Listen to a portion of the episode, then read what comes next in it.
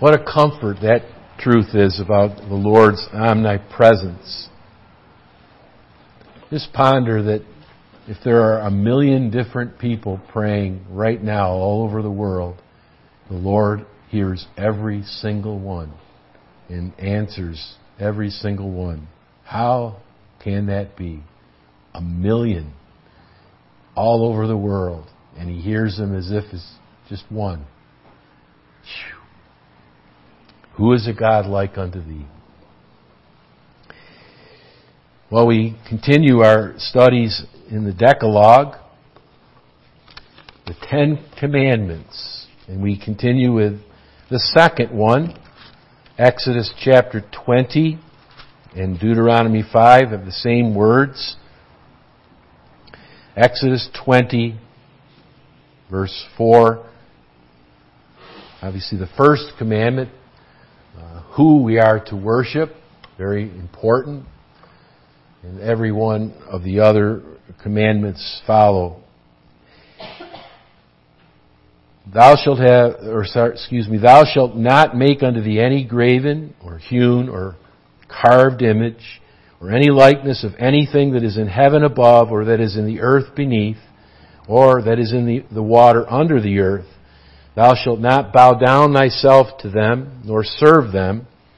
For I, the Lord thy God, am a jealous God, visiting the iniquity of the fathers upon the children unto the third and fourth generation of them that hate me.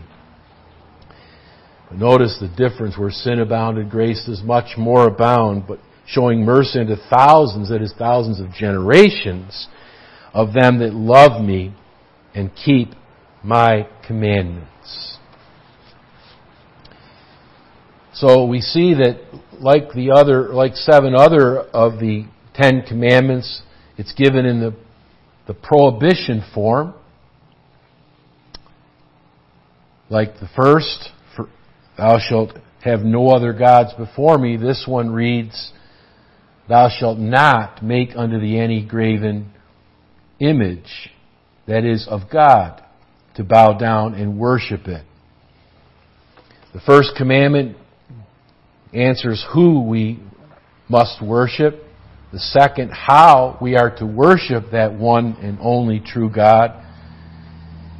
The third, why we should worship Him. The fourth, when in particular are we to worship Him. And of course, the Bible reveals to us where.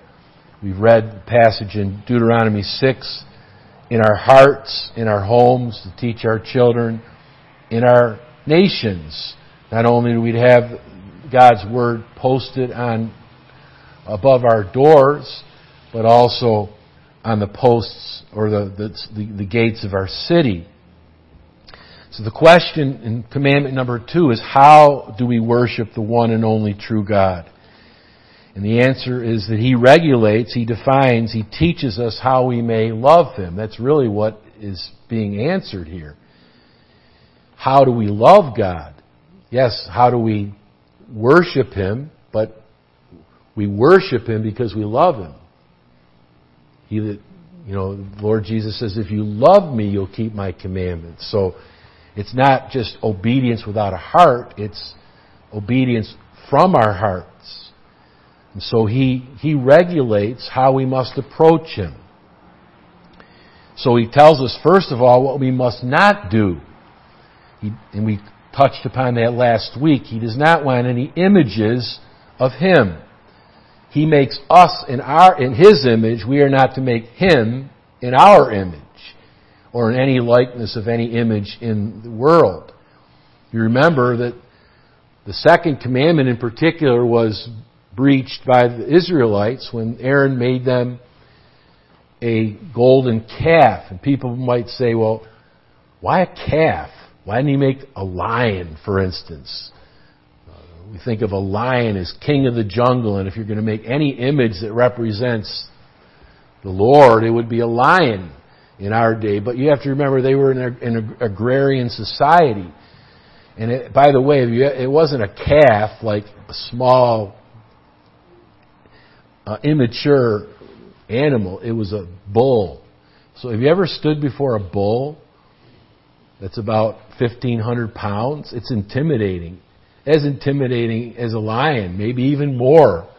I had a friend that uh, worked with him in college, and he uh, he had a farm, and he had a bull with many cows, and and uh, whenever he would go into the field, he would never walk up the middle of the field. He would always walk up the the, the fence line because he didn't know how the bull was going to react to him, and so he always played it safe. But he still, he, I think the way he said it was, I just don't understand why I walked up the center of the pasture this one day. And it was a very hot summer day. And he had a dog named Ted. Maybe I've told you this story before, but he had a little uh, lassie or, or, or uh, what do you call these things? The you know the pasture dogs, the the sh- the, sh- the shepherd, the, the collie dogs. You know. Anyway, Ted must have thought it was a pretty too too hot a day too because he didn't follow him. And he said he walked up the hill in the middle of the pasture, and as he got to the top of the hill, he looked down, and guess who was looking straight at him? Mr. Bull. Huge thing. All these animals around him, but the bull. And you know what he started to do? He started to paw the ground. And my friend said, I'm not going to run because he's going to catch me. I'm, there's no way I'm, I'm going to be able to make it to the fence line. And he said, the bull started to move toward him up the hill. He knew he was going to reach him before he could reach the fence. And the better, better thing is to let him just take his own time but he had one escape. It was his friend Ted. And he just said, Ted, Ted. He just kept calling for his dog, and his dog wasn't showing up. And the bull was getting closer and closer and closer. And all of a sudden, before it was too late, Ted shows up. And Ted had that bull in a flurry. He just kept going round and round and biting at the hoofs and distracted the bull in time for Mr. Mowry, that was his name, to make it to the fence line and to live happily ever after. But when you think of a bull, you think of strength. And, again, in an agrarian society, you think of fertility. They needed many children to work on their farms, as it were. They would need uh, crops to pro- prosper. And so you can understand why the bull was chosen and not, for instance, a lion. But they were not making that bull as a separate God. Aaron says, Behold the gods that delivered you from Egypt. And the word gods is, is the word Elohim. It's normally translated God. And that's the point. They're breaching the second commandment, but the Bible teaches that once you breach the second commandment, you quickly can turn it into the breach of the first commandment as well, because you have an idol of the true God, and then you start to worship the idol, and so you also breach the first commandment as well as the second. So often in these contexts about not making graven images, he'll go on to say, don't worship um, the sun and the moon and, the, and so on. You have to understand that the heathen did not necessarily make false gods. They made idols of false gods. And so um, they would they would have little suns. In other words, they could carry these representations of their God everywhere and have the favor of their gods. You can't carry the sun with you, but you would have maybe little idols of the sun or the moon or the stars. And so they were not seeking to make another God there uh, at the bottom of the mountain, but they were seeking to make an image of the, true God. And it, and it was offensive to the Lord. Um, he, he starts out with the negative. In other words, let's, let's have an illustration. Suppose your loved one doesn't like canned peas or raisins or liver or coffee or roses or, or the color orange. You knew that before you married the person. So you marry and you want to have a nice meal for your loved one and you serve canned peas and you have roses on the table and raisins in the, in, in the uh, dessert.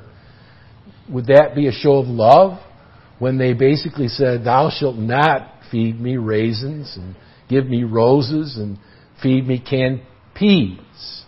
Well, the Lord is very clear. He's saying, I don't want this. It's an offense to me. I'm, I'm, I'm uh, insulted by images. I mean, think about any image we can make of a creature to represent a God is just uh, insane. I mean, the Lord made us in His image, but we are not to make Him, uh, images of Him in our image or in the image of any of His creatures. So the prohibition we, we touched upon last week. But I have three thoughts as we think about the corresponding precept. First of all, God is a talking God. And that may seem so simple and, and uh, elementary. But the heathen were not used to their gods talking. They were used to worshiping their God with their eye gate, as John Newton would say. That Christianity is a religion of the ear gate. God has not given us images. He's given us a book. He's given us words. They're, they were not used to that. In other words, we walk by faith, not by sight. And we read together this passage. Notice how often it says, you have God so, so near to you, He gives you statutes and judgments. He gives you words, doctrines. He doesn't give you images, pictures. Verse 10, I will make them hear my words. Verse 12, you heard the voice of the words, you didn't see a similitude. You didn't see a form. And that's mentioned three times in that passage. He kept reiterating, you did not see images of me. God is invisible immortal, invisible, God only wise.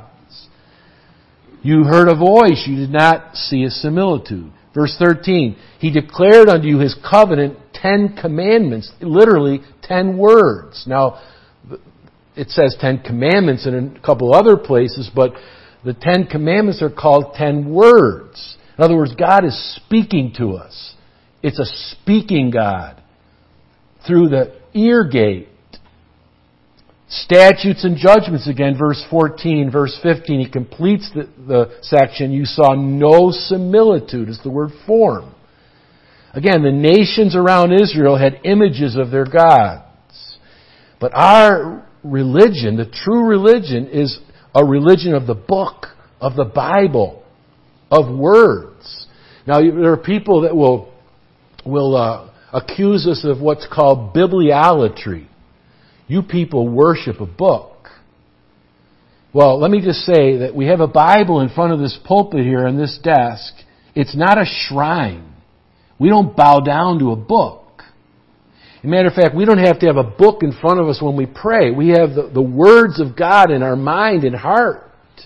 As a matter of fact, nowadays, God's Word is on devices and not just in a book. But the point is that we know that God speaks to us in His Word.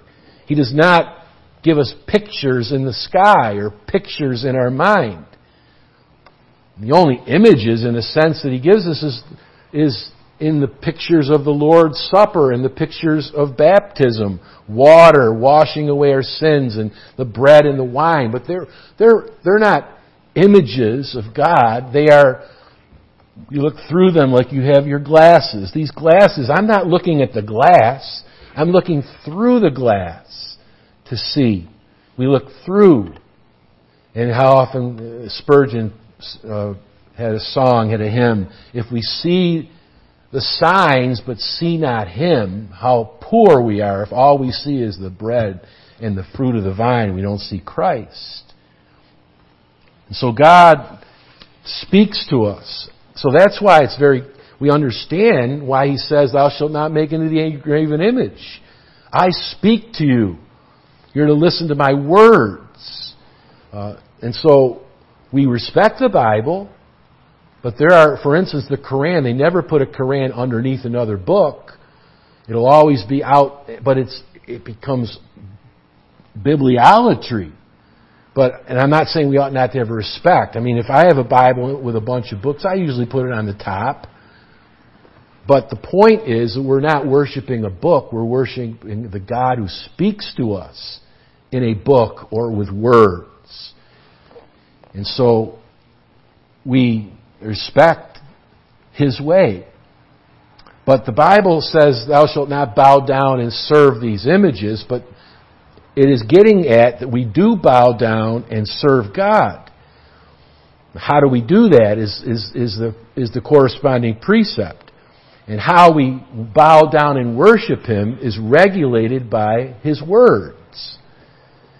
And so you've probably heard of the two principles that Christians seek to to worship God by, the regulative or the normative principle. The regulative principle says if God commands it, we, we worship Him only by His, what He commands.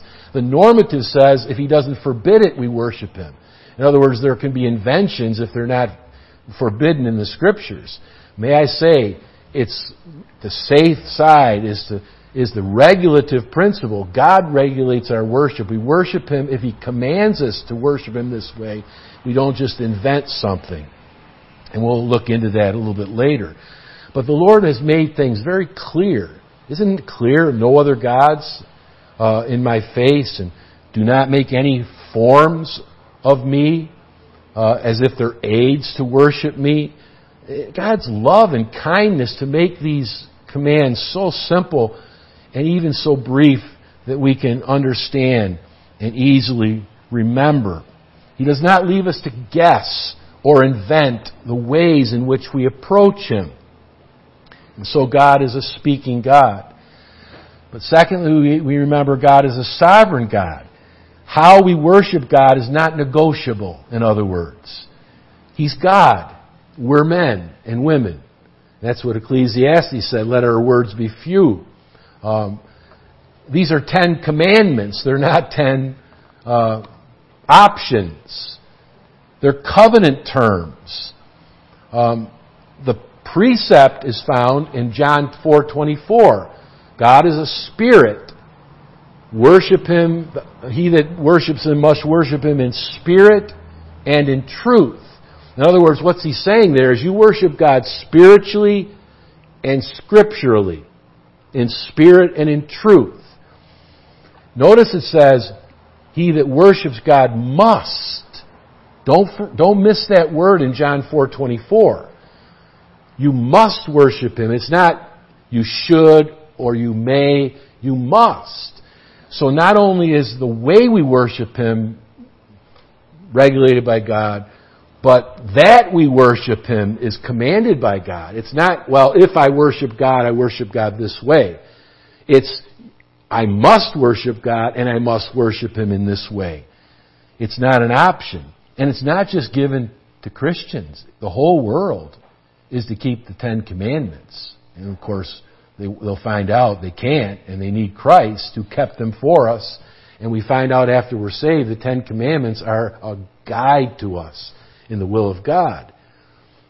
I would like to hand the Boston officials, uh, they've asked me to invoke the, the uh, prayer to the Lord on the 15th of June. I would ask you for, for prayer the first time.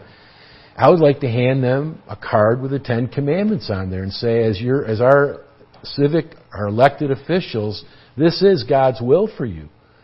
You are to keep the Sabbath open. And you're not to have things in this town that would distract people from God's Word. Right down the line, be careful you don't deceive. And be careful that you don't uh, steal. And be careful that you don't make idols. But it's necessary. The word must in John 4.24 is, it's right and proper. It's a necessity. It's a requirement. It's a requirement for the glory of God but even for the good of man. Notice in uh, Deuteronomy, when the Lord talks about them keeping His, His words, that He's not talking about His glory only, but look at chapter 5 and verse 29 of Deuteronomy. Deuteronomy 5:29 Oh that there were such a heart in them that they would fear me and keep all my commandments always. So it, they would fear me, it would be, it would be a reverence toward me, but that it might be well with them and with their children forever. So he's saying it's not only glorifying to me, it's good to you. So if we don't obey God, it's not well for us. It's sickening. It's, it's hurtful, and it's hurtful to our children. And we're not an island. If you and I disobey God, it affects those who are following us. We don't live as islands. It's God's glory and for our good. Proverbs 7 says it this way, keep my commandments and live. That is, it'll be lively. It'll be life for you.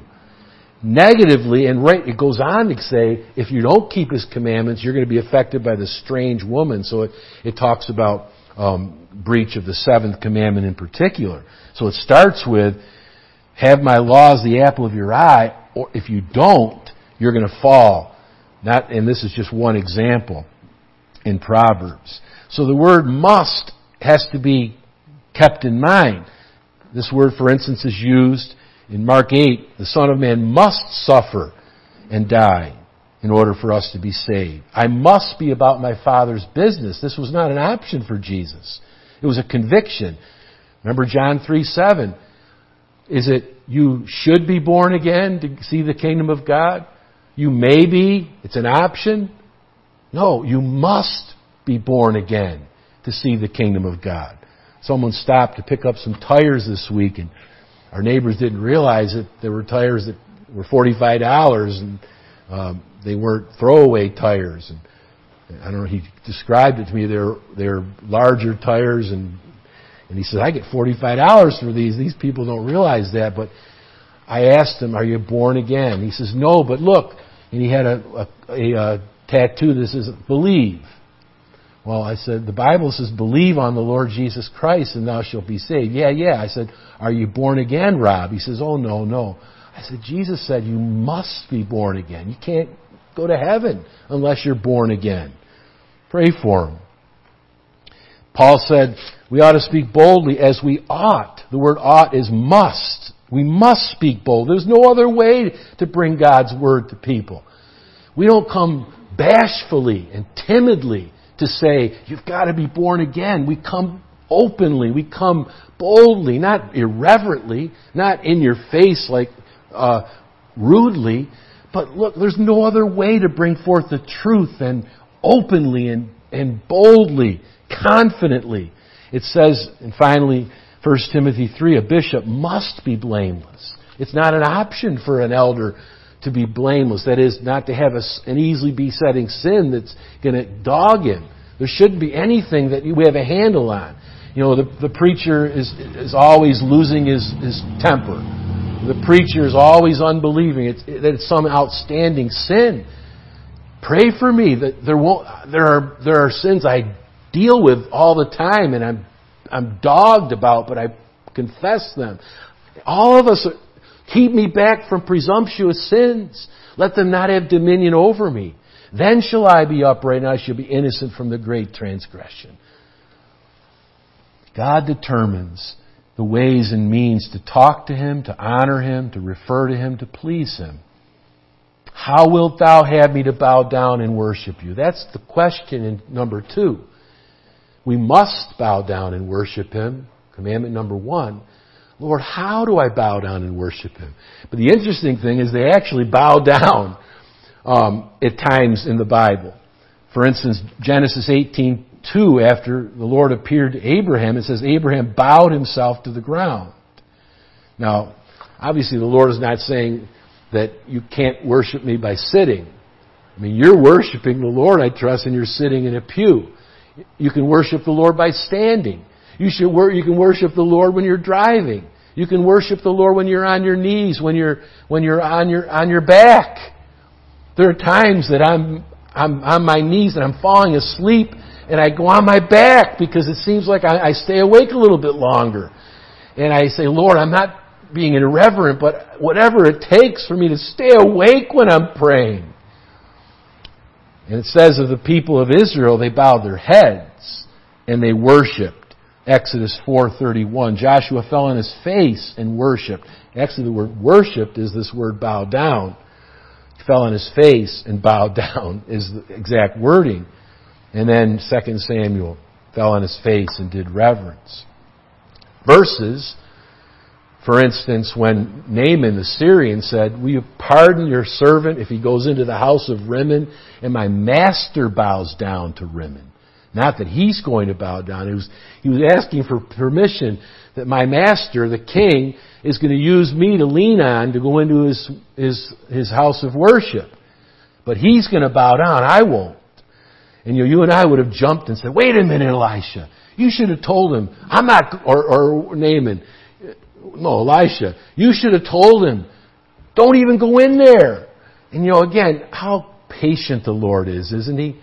Um, you probably heard of iconoclasm, iconoclasts in the, in the days of the Reformation. They were zealous, but I think maybe they were, they were quickly too zealous. In other words, they would go into the churches when they realized that idols were wrong, and they would smash, they would go into churches that weren't even their own and smash all the images and statues, and it got them in trouble with the law. And I'm not saying that whether they were, it was good or evil, but it cost Zwingli his life. And you remember, it was good for, uh, the Lord actually told Gideon to go in and smash the idol.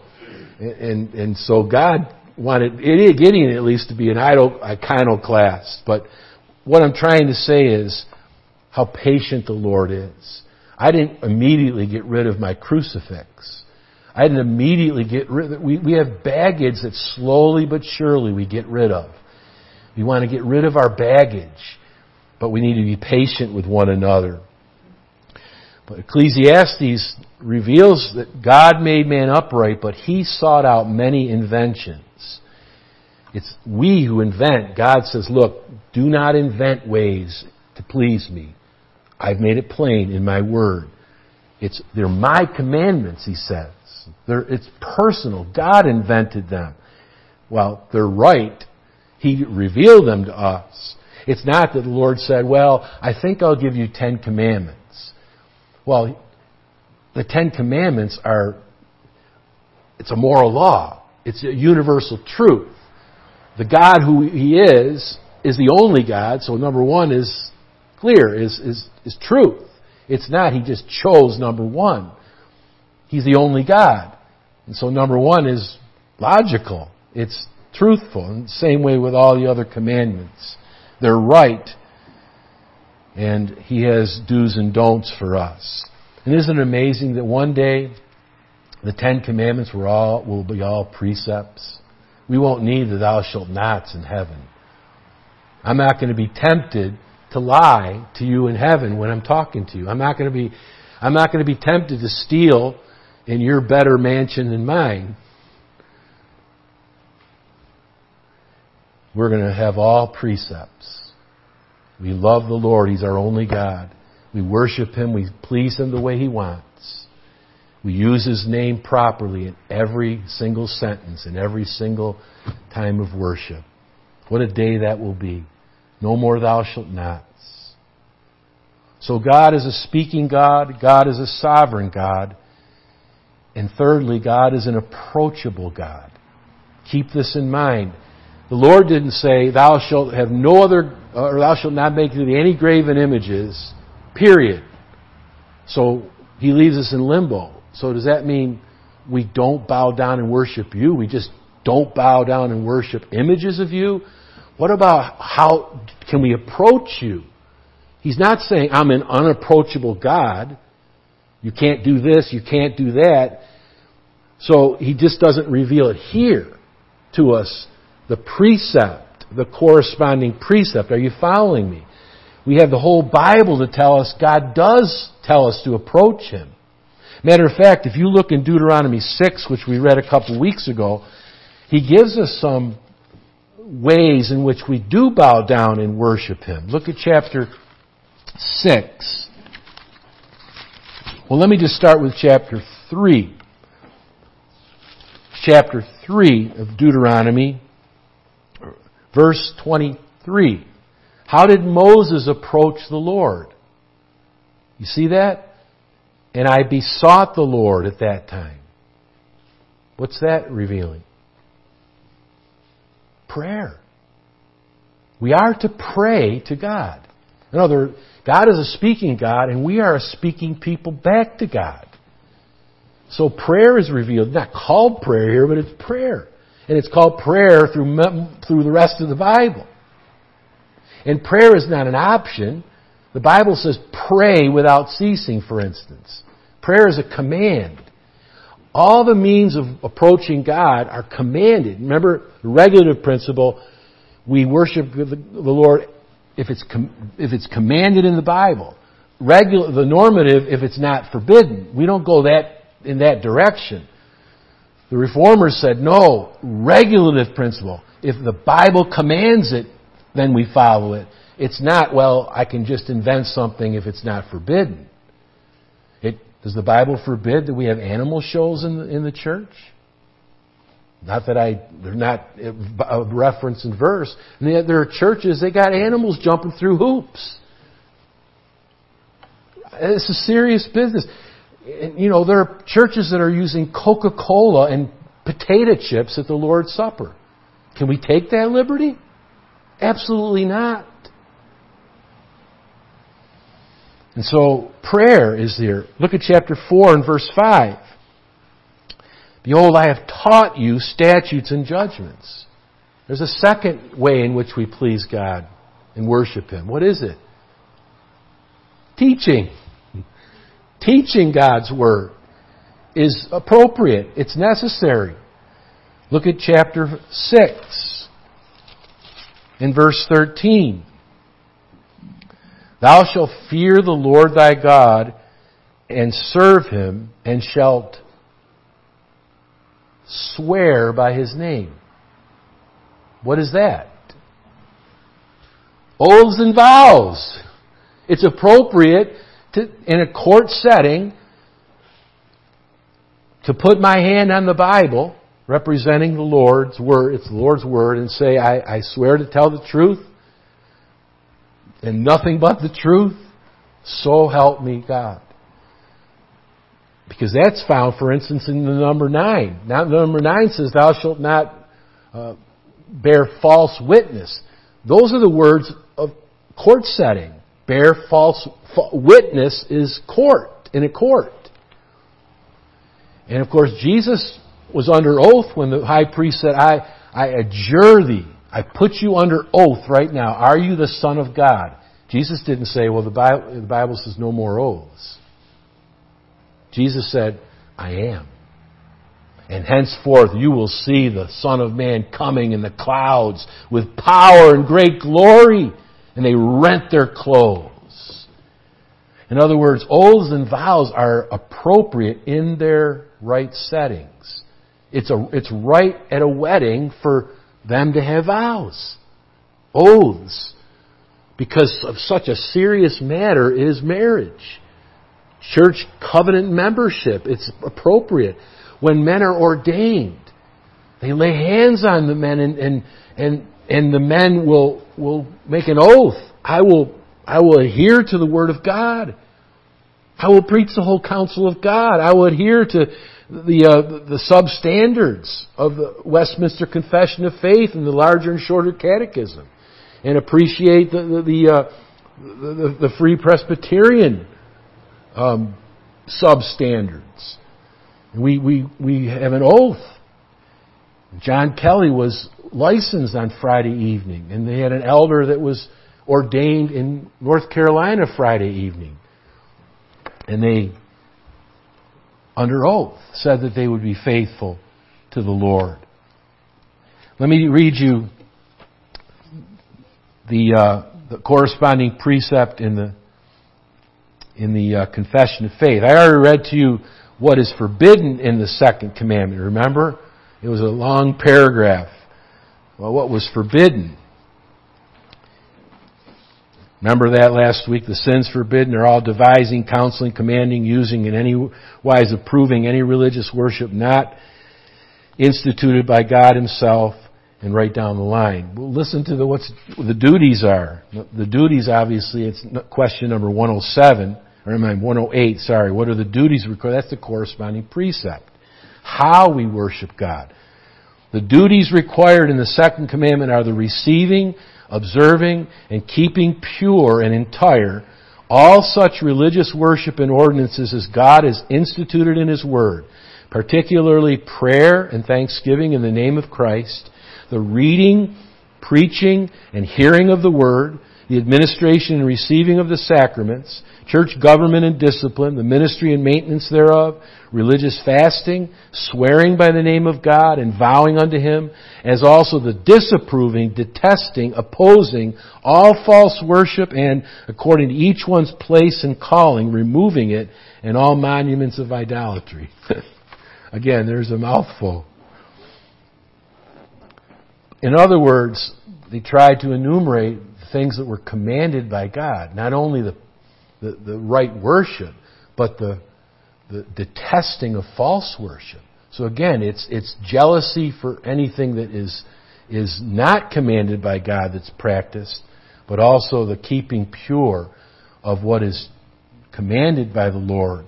And I, again, I come back to we're loving the Lord by doing what he, what pleases Him. It's not just we're robots obeying Him. We're doing it out of love. Those who love me and keep my commandments. We love the Lord if we teach His Word. We love the Lord if we swear by His name in court or at a, a wedding ceremony or in a church covenant situation. We love the Lord by praying unto Him and not to another God or not to ourselves. God is a talking God. He makes it very clear. And so some of those were enumerated in, in the question number 108. What does God command again? He commands us to pray. He commands us to have prayer meetings. He commands us to teach. He commands us to have oaths and vows. He commands us to be thankful and to express thanks. He commands us to preach His Word. Now some of these may be combined. But I'm just enumerating them to show how many, the variety and the number. He commands us to read His Word privately and publicly. Give attendance to reading, Paul told Timothy. He commands us to study His Word, search the Scriptures. He commands us to evangelize sinners. He commands us to baptize, to have the Lord's Supper. He commands us to have church government and discipline of those who do not repent. He commands us to sing. He commands us to meditate. He commands us to tithe. He commands us to memorize. He commands us to fast. Now you say, does God have to command? Can He not speak to us by inference and by apostolic practice? Absolutely. It's not just, well, you have to find a verse that says, you must do this. But the Bible shows us that even apostolic practice and by inference that God is showing us a truth. For instance, people think the Sabbath was over with after Christ rose from the dead. Yet we find in Matthew chapter 24 that he told his disciples, he told Christians, that when the Romans come, basically that's what he was teaching, when the Romans come and destroy the city, and that would be 40 years later, pray that it won't happen on the Sabbath day. Now, did he command us in that verse to keep the Sabbath holy? No. But he was teaching us there's going to be a Sabbath day 40 years from now. It didn't end. It won't end when I rise from the dead. And so we, we learn that God teaches us not just by a command, but by inference and by apostolic practice. For instance, the apostles had prayer meetings. It says they continue fastly in doctrine. That teaches us we ought to teach doctrine. In fellowship, we ought to fellowship together in breaking of bread, we ought to have fellowship around meals, and perhaps that's referring especially to the Lord's Supper. And in prayers, and that's, that's plural, and most commentators will say he's showing us there that the church is going to have prayer meetings. And they did. Very next chapter, or chapter 3, they went to the temple at the hour of prayer. There was an hour of prayer way back from the Old Testament. It started with Enoch, or uh, um, not Seth, but who was Seth's son? Was it Enoch? Then began, then it was begun for men to call upon the name of the Lord. Prayer meetings started way back in Genesis chapter uh, 4. And yet they're being jettisoned today. So the Lord makes it very clear how He wants us to please Him. I know there are differing opinions on some matters. For instance, the use of instruments and, the, and, and actually the singing of hymns. And I just touch upon one differing opinion. Perhaps you've heard, maybe you haven't. There are churches that will not uh, use musical instruments because they say the New Testament doesn't advise of the use of instruments. And they have other reasons. But my answer is don't take the Old Testament from me. The Bible tells me in Psalms to, to worship Him with cymbals, with, with trumpets, what have you. Now, it's another matter. What about drums? It's okay. What about dancing? There are answers to some of those. Certainly, we need to see it's got to be holy. It's got to be appropriate. But musical instruments are appropriate. But there are good brothers and sisters and good denominations that don't do it. Our um, our book here was purchased by a denomination that doesn't use musical instruments. You say, well, why do they have why do they have um, music? Because they sing. They got to have. I speak as a fool. They got to have notes when you sing. And the funny thing was, um, they actually provided us with a sheet that said um, alternate tunes. But I called them one day and I said, um, "Do you have large print for pianists?" Oops. And I, I, she she smiled and, and she you could tell she was because they don't use pianos and organs. So yes, I'll send you something that has larger print. But okay, we agree to disagree. And then there are good churches that are exclusive psalmody. They only sing the psalms. They will not sing hymns.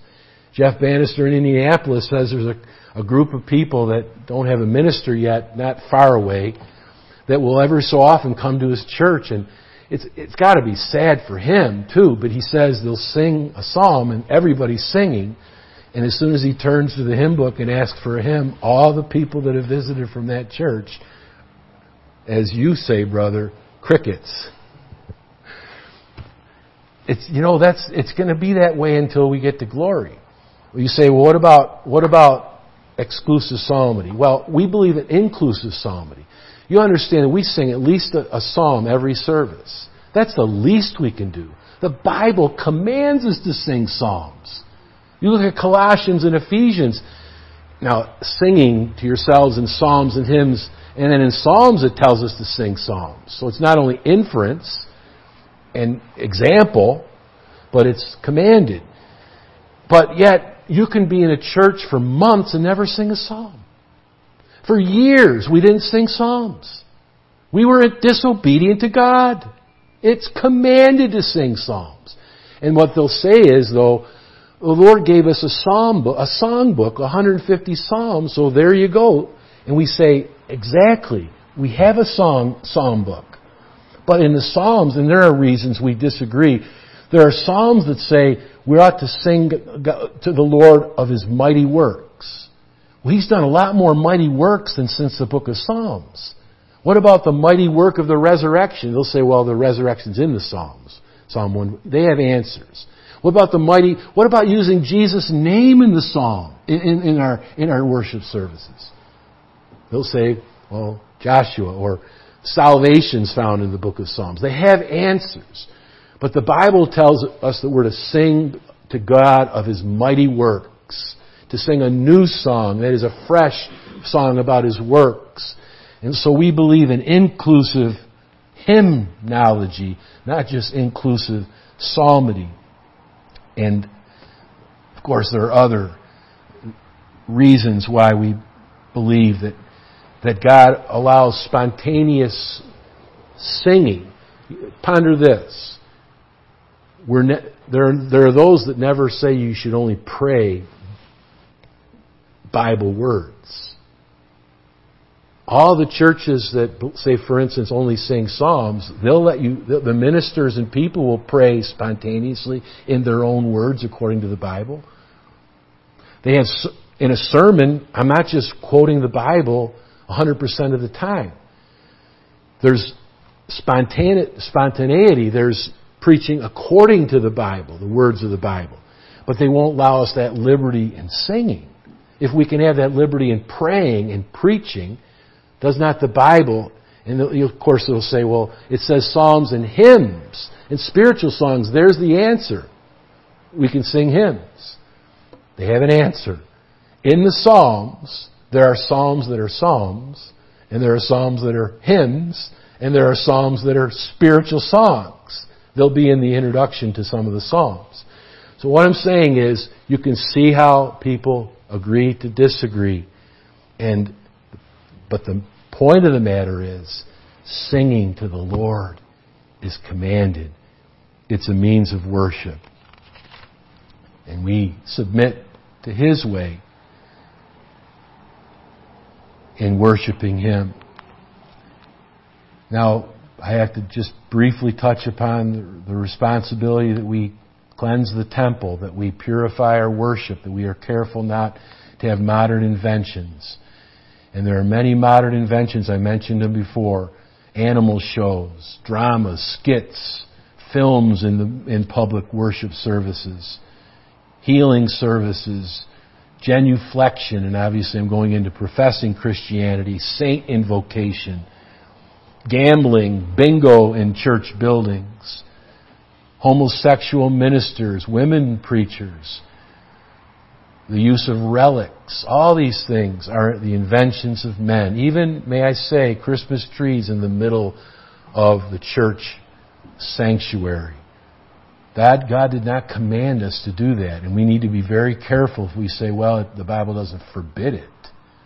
We have to be so careful that what we introduce is commanded by the Word of God. And it comes down to are we going to let God be God? It's the Lord who reigns. It's the Lord who speaks to us. It's the Lord who's approachable, but He wants us to approach Him on our on His terms, not on ours. I delight to do Thy will, O God. Thy law is within my heart. Obedience is better than sacrifice. But it makes me feel better. It makes me think of God and all these things. It's not a matter of what makes me feel better. It's a matter of what pleases Him. It, we're not God. He is God. Malachi says, If I be a father, where is mine honor? If I be a master, where is my fear? God doesn't have us in a straitjacket. We don't domesticate God by our desires. He is in heaven, we are upon earth. Therefore, we submit to Him in the way He wants us to please Him. The second commandment, how we may worship the Lord. Be very careful. We don't make images of God. And we're careful to take His word, His commands, and His teachings and bow down and worship Him as it pleases Him. Oh, may the Lord help us to love Him as we pray, as we preach, as we witness, as we give, as we meditate, that we would love Him with all of our heart. That would not be, that we wouldn't be robots. The Lord deliver us from being a robotic church. Oh, that He would make us an obedient church, but a church that have a whole, has a holy zeal and a holy love for Him. Let's pray.